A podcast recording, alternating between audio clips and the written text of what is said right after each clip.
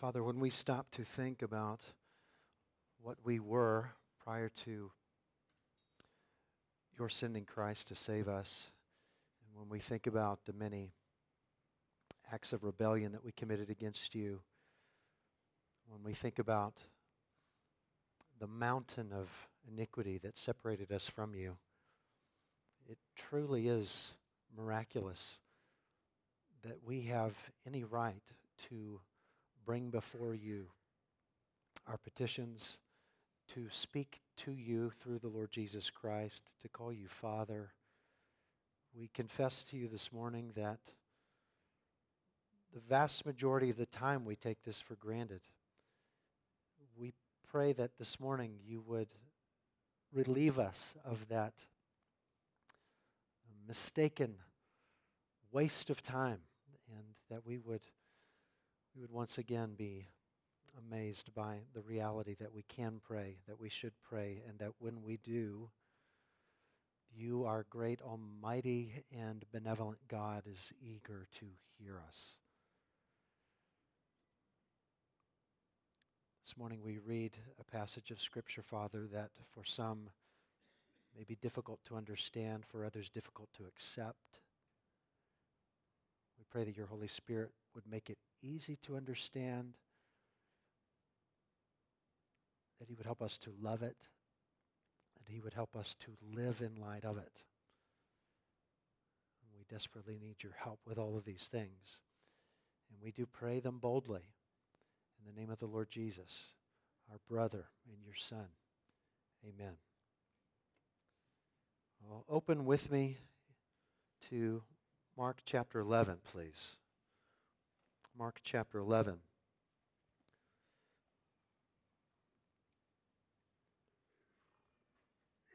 The last time we were in Mark, we considered verses 12 through 25.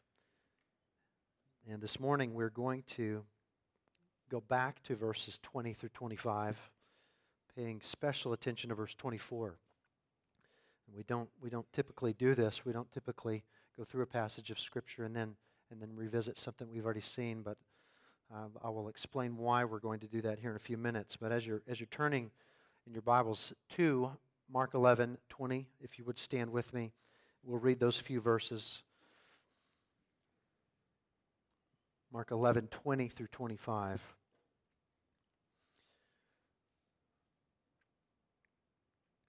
As they passed by in the morning, they saw the fig tree withered away to its roots. And Peter remembered and said to him, Rabbi, look, the fig tree that you cursed has withered. And Jesus answered them, Have faith in God. Truly I say to you, whoever says to this mountain, Be taken up and thrown into the sea, and does not doubt in his heart, but believes that what he says will come to pass, it will be done for him. Therefore, I tell you, whatever you ask in prayer, believe that you have received it, and it will be yours. And whenever you stand praying, forgive if you have anything against anyone, so that your Father also who is in heaven may forgive you your trespasses. You may be seated. Those last couple of verses, verse 24 and verse 25, they can raise many questions. So many that, as a matter of pastoral care, I want to come back and, and spend sufficient time dealing with them. In fact, we'll, we'll have an entire message for each verse. This morning, verse 24, and next week, Lord willing, on verse 25. Verse 24 again, therefore I tell you, whatever you ask in prayer, believe that you have received it and it will be yours. Now, some will read that and be absolutely energized and think to themselves, where is, where's the pillow for my knees? Let's, let's wear this thing out and, and get it done. They'll, they'll be energized for prayer. Others will read that same verse and be almost demoralized. Demoralized because they, they think, wow, the, the only thing preventing my prayers from being answered is my weak faith. And who among us does not have a history of weak faith? And, and still others may have perhaps taken this verse to the bank. They've, they have prayed grand things, good things, with stalwart faith, and then nothing happened. And so they, they either wonder to themselves when they come by this passage again, they wonder, is verse 24 really true?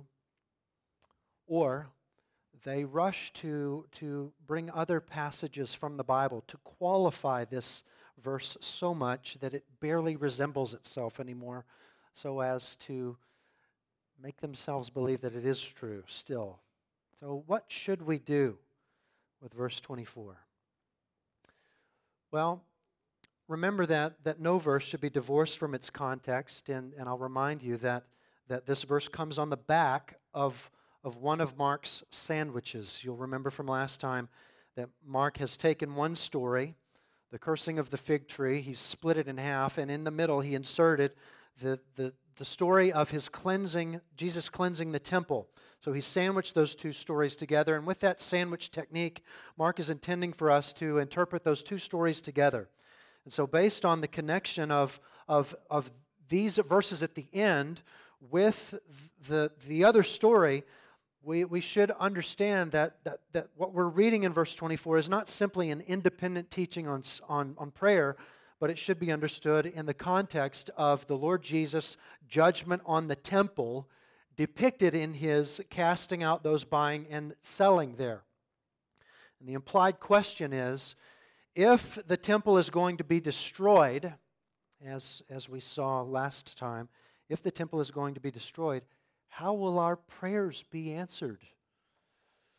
See, the, the temple was the locus of man's communion with God. Without the temple, how will man commune with God, enjoy fellowship with God? How will man pray? More, more practically, does this mean our prayers will not be answered? And the, the big picture answer to the question is that in Christ's kingdom, the physical temple becomes obsolete, and communion with God depends upon faith and forgiveness. Faith, verse 24, forgiveness, verse 25. You believe in God and you forgive others. And this morning we're, we're concentrating on the former, believing in God. Next week, Lord willing, we will concentrate on the latter, forgiving others. Now, before we jump into the issue of prayer and faith, Let's talk about that issue of communion. I've, I've just said that in Christ's kingdom, the physical temple becomes obsolete, and our communion with God depends upon faith and forgiveness. And that's crucial that we understand what communion is and that we not mistake it for another reality, which is union. There's communion and there's union.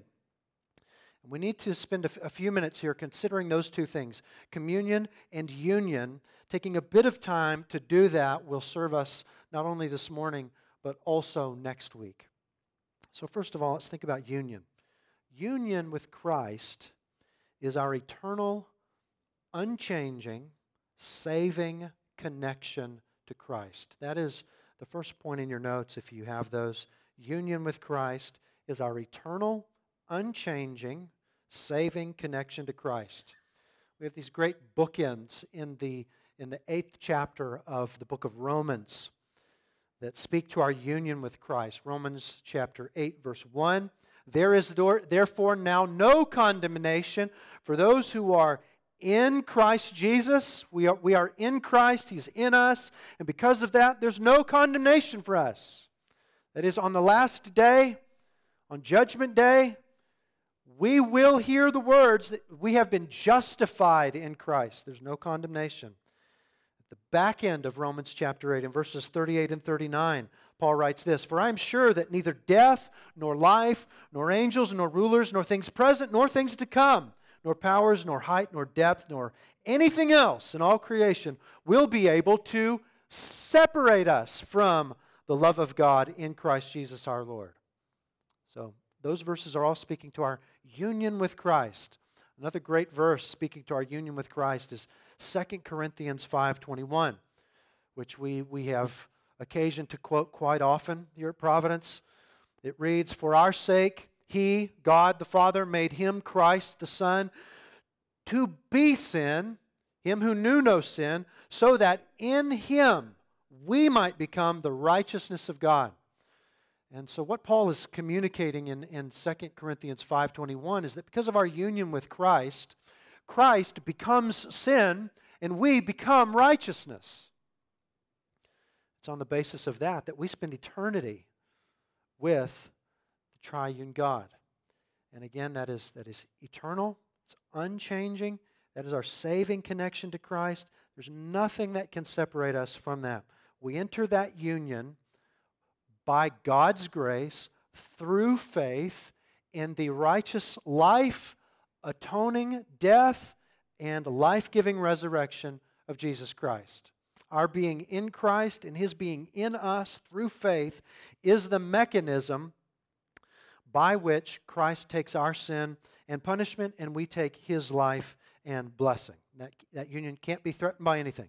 There is therefore now no condemnation for those who are in Christ Jesus.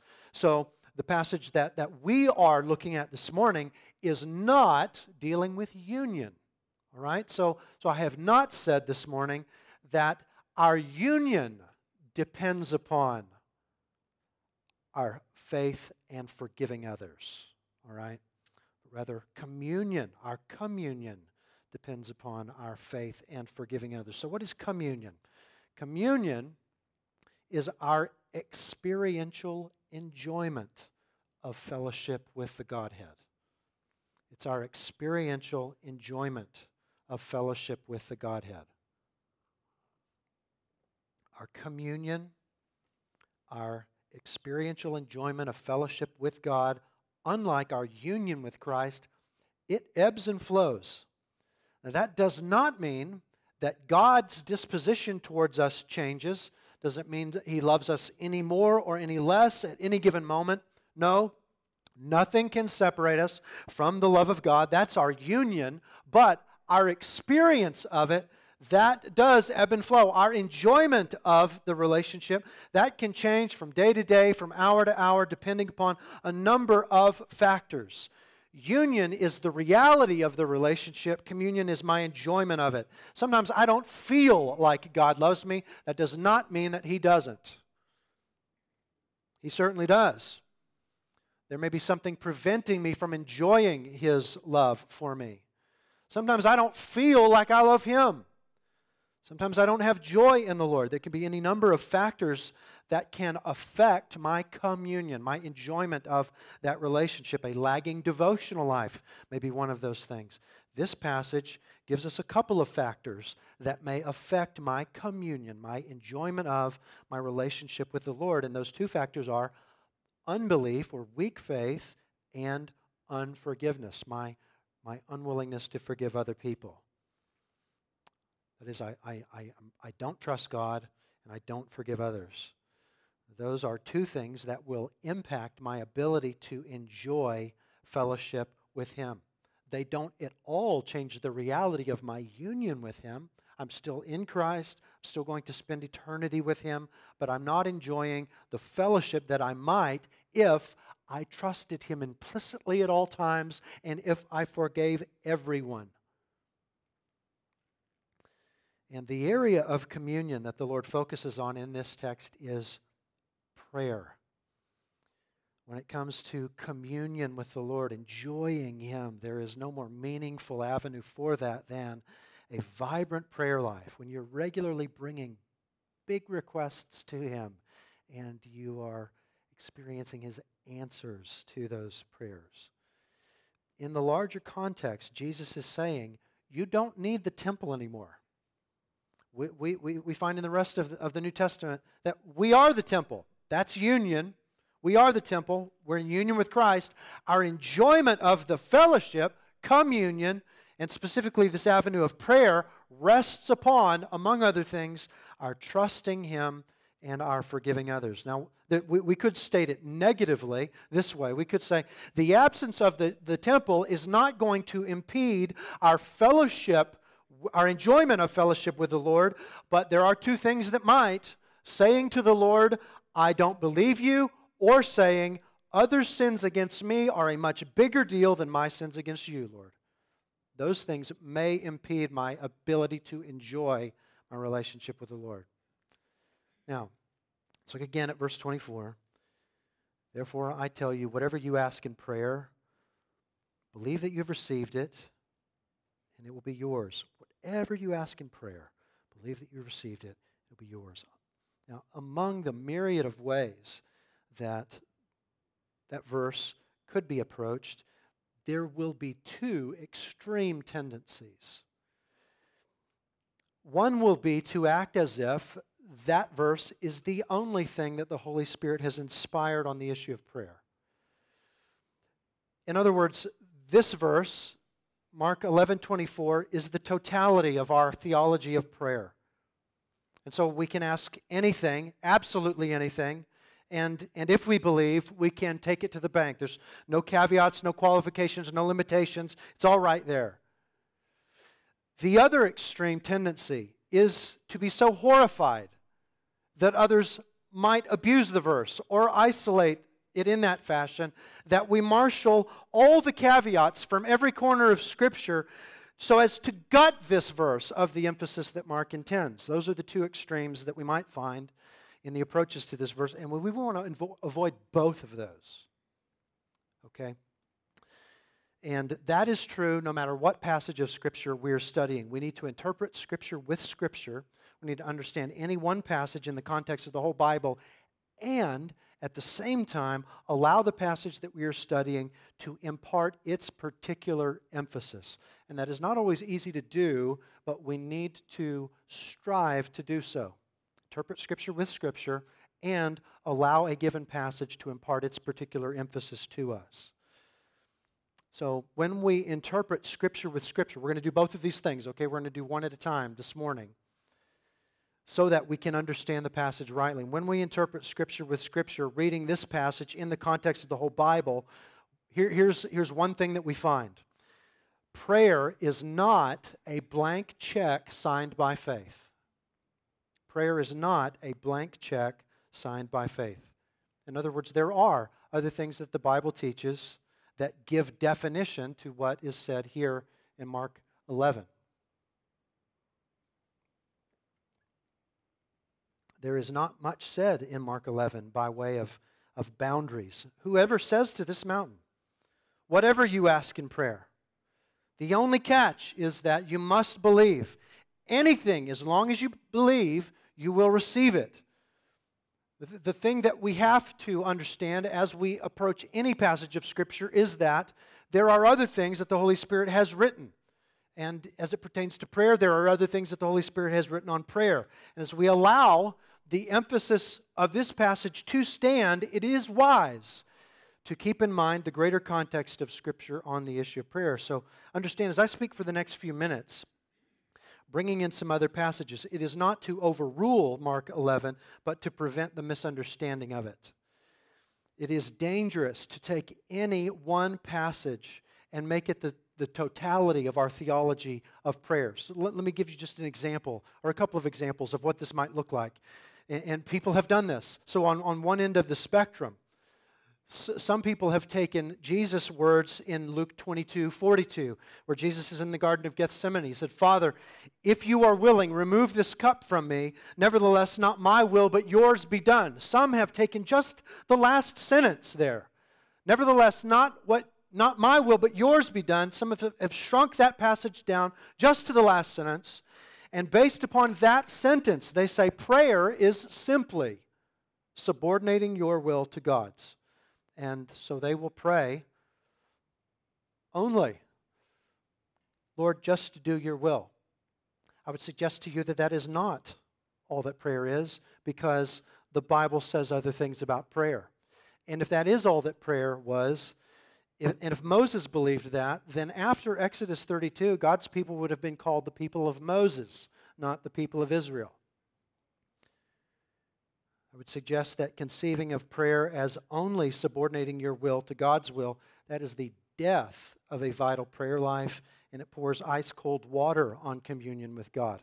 We need all of what the Bible teaches about prayer in order to enjoy a vital prayer life. Conversely, on the other end of the spectrum, we can't make Mark 11 24 the totality of our theology of prayer Because if, if we do, when, when, when our prayer doesn't get answered, and we conclude that our faith isn't strong enough, then we will have concluded the wrong thing. M- many of us have deathly ill people in our families right now, some very young. If they die, and this passage is all that we have informing our understanding of prayer, those family members die, we may believe that we are at fault because we just didn't believe. The, these other passages of Scripture have not been brought to bear on what we believe about prayer, and we end up having this skewed view of what it means to pray. Now, as I look at this passage in the context of the rest of Scripture, I conclude that Jesus is using figurative language in this whole passage, specifically hyperbole, in order to emphasize the importance of faith in prayer. He's emphasizing the importance of faith in prayer. Now, what is hyperbole? Hyperbole is exaggerated language used to make a point. And if you were to go to any theological bookstore and pull a pull a commentary off of the shelf, a commentary on the book of Mark, virtually any of them are going to say about this passage Mark is using hyperbolic I'm, yes Mark is use, Jesus is using hyperbolic language here. That does not mean that Jesus doesn't mean what he's saying. And we'll talk more about that l- later. But when we, when we studied hermeneutics on Sunday mornings in, in Sunday school a few, few months ago, we, we noted that there are a number of identifying marks of hyperbole. And I want to remind you of just a few of those things that I think are present here that should lead us to believe that Jesus is using hyperbolic language. First of all, if the statement conflicts with what the speaker says elsewhere, we, we, we might be dealing with hyperbole. And I think that what Jesus says here, if we're taking it literally, it would conflict with what Jesus says elsewhere. One example, John 15, 7, which was read for us earlier this morning. Jesus says, If you abide in me, and my words abide in you, ask whatever you wish, and it will be done for you. That, that is not the huge, open ended, anything goes as long as you believe passage of, of, of Scripture. So, so that would lead me to believe that Mark 11, 24 is hyperbolic language. Another identifier the statement, if the statement conflicts with the broader teaching of Scripture, you might be dealing with hyperbole. And I really don't want to go into all the other passages in the Bible because it really is my intent to, as we progress, to emphasize Mark's emphasis and not caveat this to death, but on, on, on, on top of on, on, top of that, if, if we were to look at every other cross reference, we'd be here all day. But let me just give you a few. If you're taking notes, you could write these down. John 14, verses 13 and 14. John 15, 16. John 16, 23. James 4, 3. James 5, 16. 1 John 3, 22. And 1 John 5, 14. If we were to take the time to look at those, we, we would have to conclude that Mark 11, 24 is using hyperbolic language because these other passages do not allow for this grand absolutely anything as long as you as long as you believe. Suffice to say, you, you, you can't understand Jesus literally here without finding problems in other teaching on the Bible. The idea that believing prayer for absolutely anything will inevitably, without fail, deliver that thing is not consistent with the rest of the teaching of Scripture. That's a sign that we're dealing with hyperbole. Another identifier the Scripture, if the Scripture uses all inclusive or universal language, you might be dealing with hyperbole. You may have heard the claim before all means all, and that's all it means. That's not true. And, and just a, a cursory read through the Scriptures, you will find all inclusive or, or universal language used frequently in the scriptures hyperbolically. Frequently. Now, that doesn't mean that it's always hyperbolic, but frequently that universal, all inclusive language is hyperbolic. Additionally, the near context here indicates that Jesus is using figurative language. So look, look again, beginning at verse 21. Verse 21. And Peter remembered and said to him, Rabbi, look, the fig tree that you cursed has withered. Now remember that, that, that this was an acted out parable depicting the destruction of the temple. Now, what does Jesus say next in verse 22? And Jesus answered them. Now, stop right there. Jesus answered them. Jesus isn't changing the subject with what he says next, but he is continuing to speak to this picture of the destruction of the temple. He's not changing the subject, he's answering them. Verse 22 Have faith in God. Truly I say to you, whoever says to this mountain, Be taken up and thrown into the sea, and does not doubt in his heart, but believes that what he says will come to pass, it will be done for him. You may remember from last time that's not a random example of a wild prayer request that, hey, say to this mountain, be, be, be picked up and thrown into the sea. He's still talking about the judgment of the temple. He's talking about the Temple Mount. Anybody who says to the Temple Mount, be, cast, be picked up and thrown into the sea, the sea being a broad biblical picture of judgment, he is speaking, he's speaking in figurative language as he, he comes into this, this section on prayer. He's signaling that, that Mark is signaling for us as he's quoting Jesus that the Lord is he's in figurative language mode, so to speak. Now, how, how do some of these other texts help us to understand the hyperbolic language without gutting it of its emphasis? One text I would bring you to that, that I've already mentioned is John 15 7.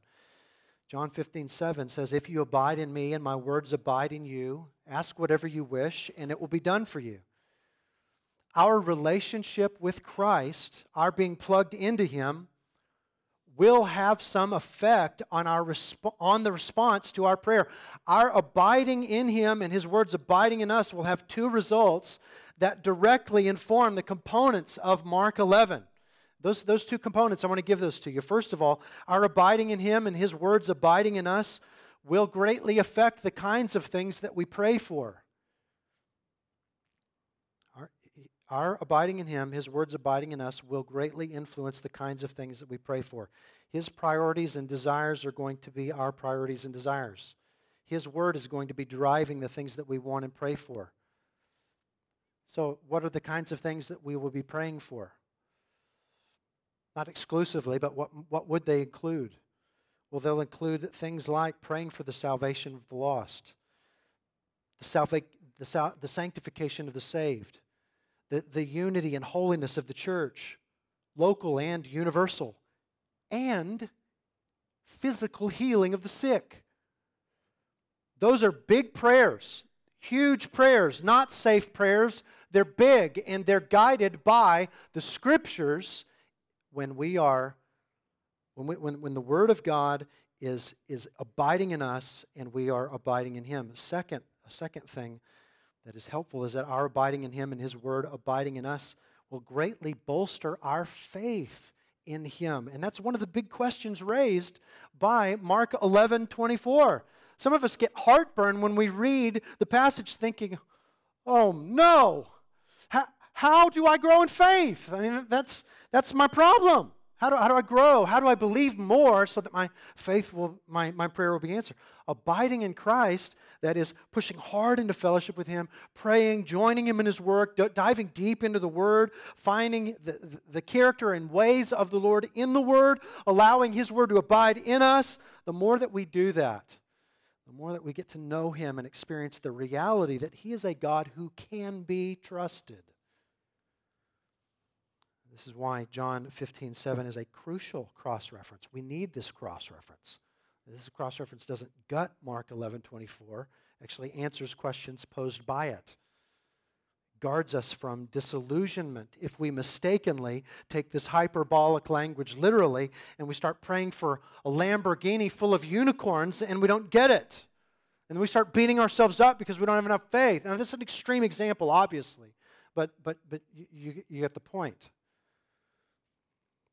as I said, we, we don't have time to look at all the other references, nor, nor do I really want to. I, I would just suggest to you that when we study the Scripture, we need to understand it in the context of all of the Scripture. When we do that here, it prevents us from misunderstanding Mark to say that faith, faith is the signature on a blank check.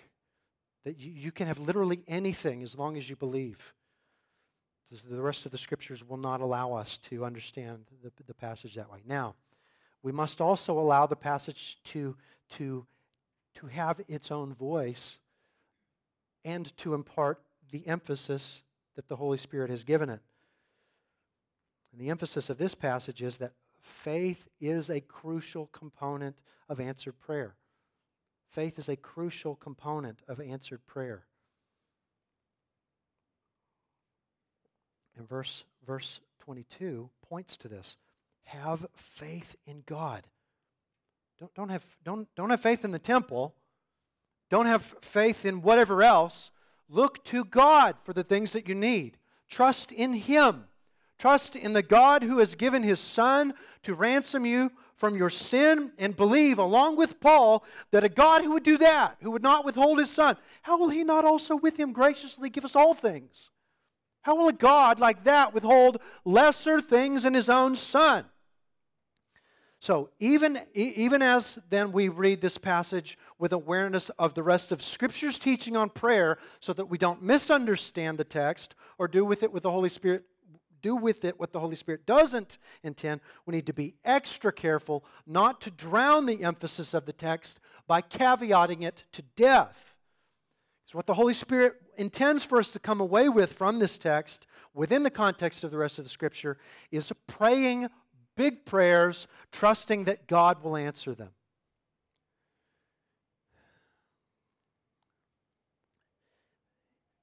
And Some of us may feel like we have been burned in the past, to use the modern language. We've been burned in the past taking this passage too seriously. We, we prayed for something that we thought was in line with the heart of God. We believed with all our heart that we would receive it, and when we did not receive it, we were troubled. And then, and then perhaps we found these other cross references that, that remind us that God is good and wise and He knows better. We found those things so comforting that we, we begin to cling to those passages and we just don't want to come back to Mark 11 24. We don't want to go, we don't want to go through the possible pain of believing again, trusting the Lord for something big, and being let down again. So when we come to this passage in Mark, almost as a defense mechanism, we run straight to those other passages and we say to ourselves, if not to others, but God might not do it. He, he might not heal that person. He might not save that loved one. Don't get your hopes up. It might not happen. It might not be God's will. You got to make sure you add to the end of the prayer, nevertheless, not my will, but God's be done. You got to do that. Caveat, caveat, caveat. Or some of us will say, it's just hyperbole. It's just hyperbole. Listen, hyperbole is intended to emphasize a point, not minimize it. That's the whole point of the device. It, it, it, is, it is not when, when, when an author, when, when Jesus uses hyperbole, he's not drowning it at the bottom of the ocean. He's putting it up high so you can see it. It's like, look at how important this is. Trust in God. Pray big things.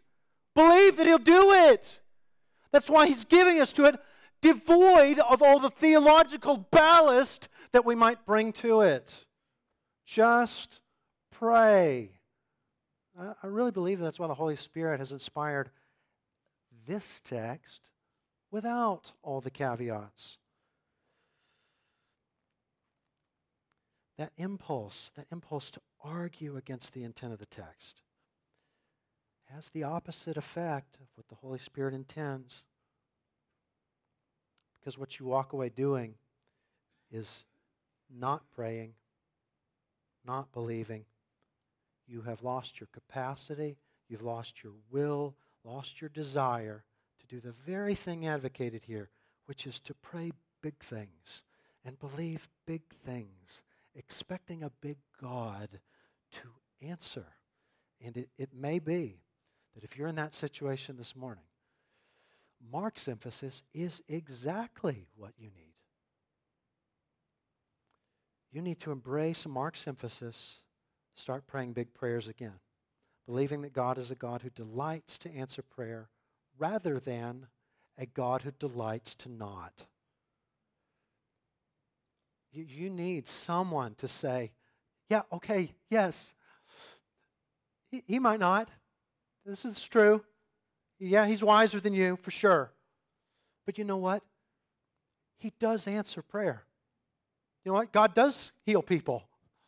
You know what? He does save people. Look at you and look at me. He does save people that we pray for.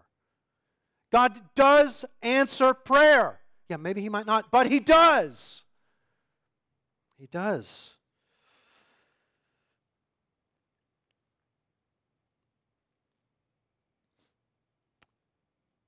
Now, I'm not saying that the Lord would have you to jettison everything else that the Bible says about prayer. That's why I've spent time this morning bringing those other things in. I'm not saying jettison everything else that the Bible says about prayer. But what I am saying is don't jettison this. Pray, believe, expect that it will be done. Pray with biblically informed, God honoring optimism. Consider how dishonoring it is to the God of the Bible to, to approach prayer with a disposition that says, I'm just asking because you command me to. I've got zero confidence that you'll do anything. That, that really is the disposition of a person not well acquainted with God. Many of us, many of us wrestle almost regularly with a stale prayer life. And I really believe it has to do a lot with this.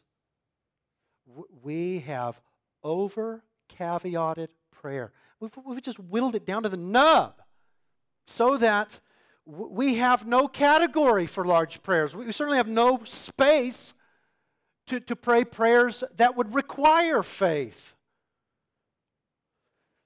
Perhaps our communion with the Lord is as dry as moon rock because deep down we've convinced ourselves God's going to do what God's going to do, and He doesn't really care what we pray.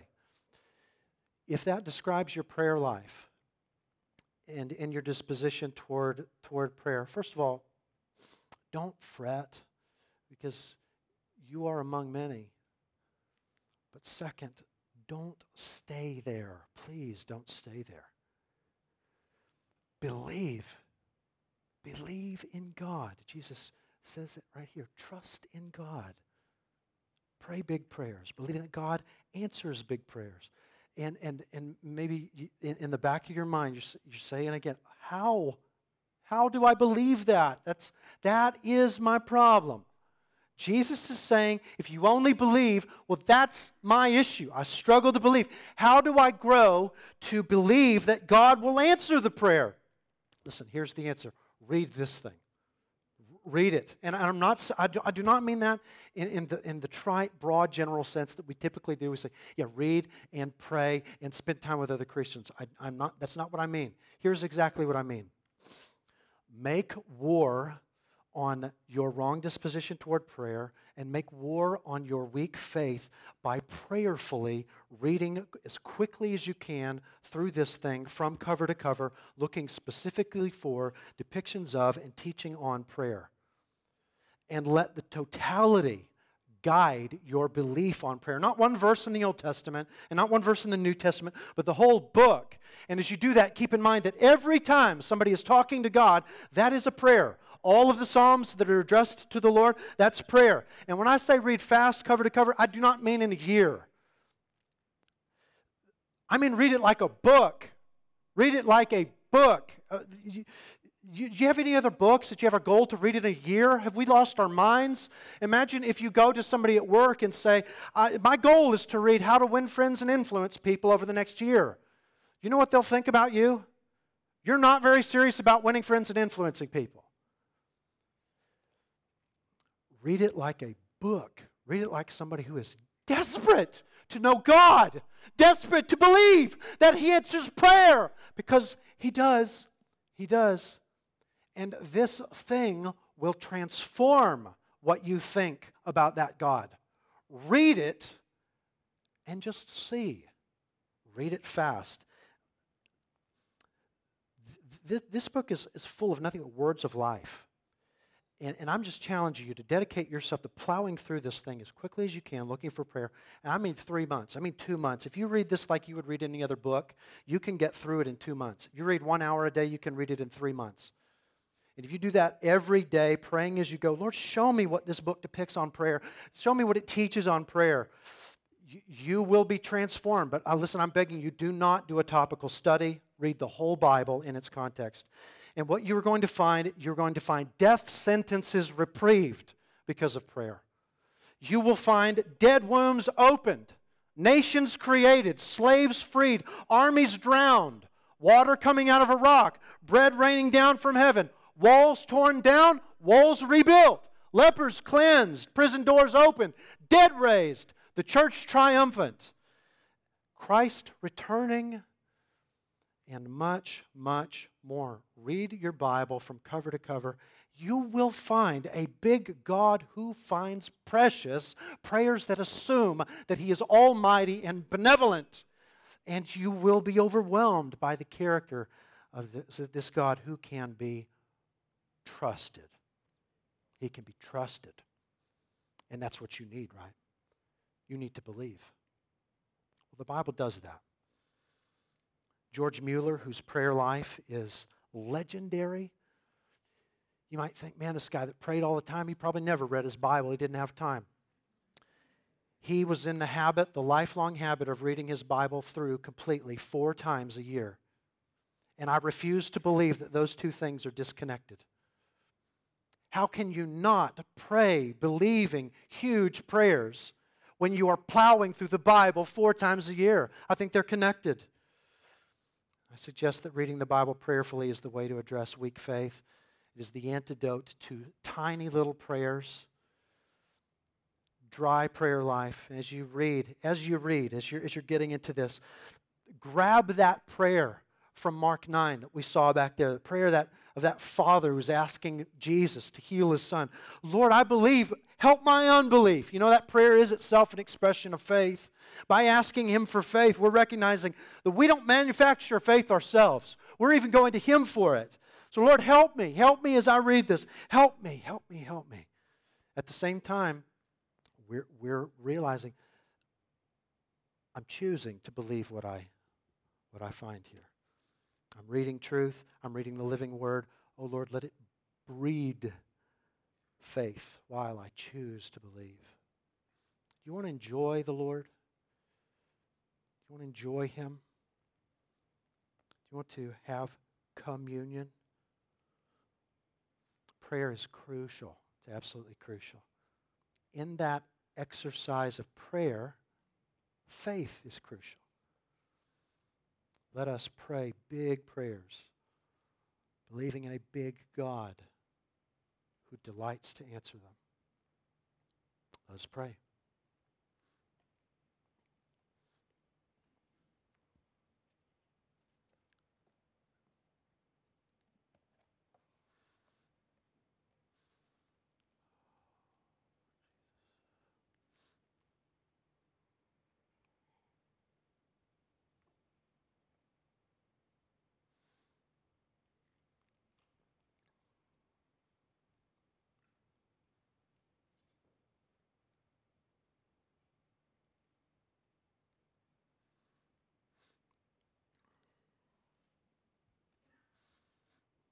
Father, would you transform us?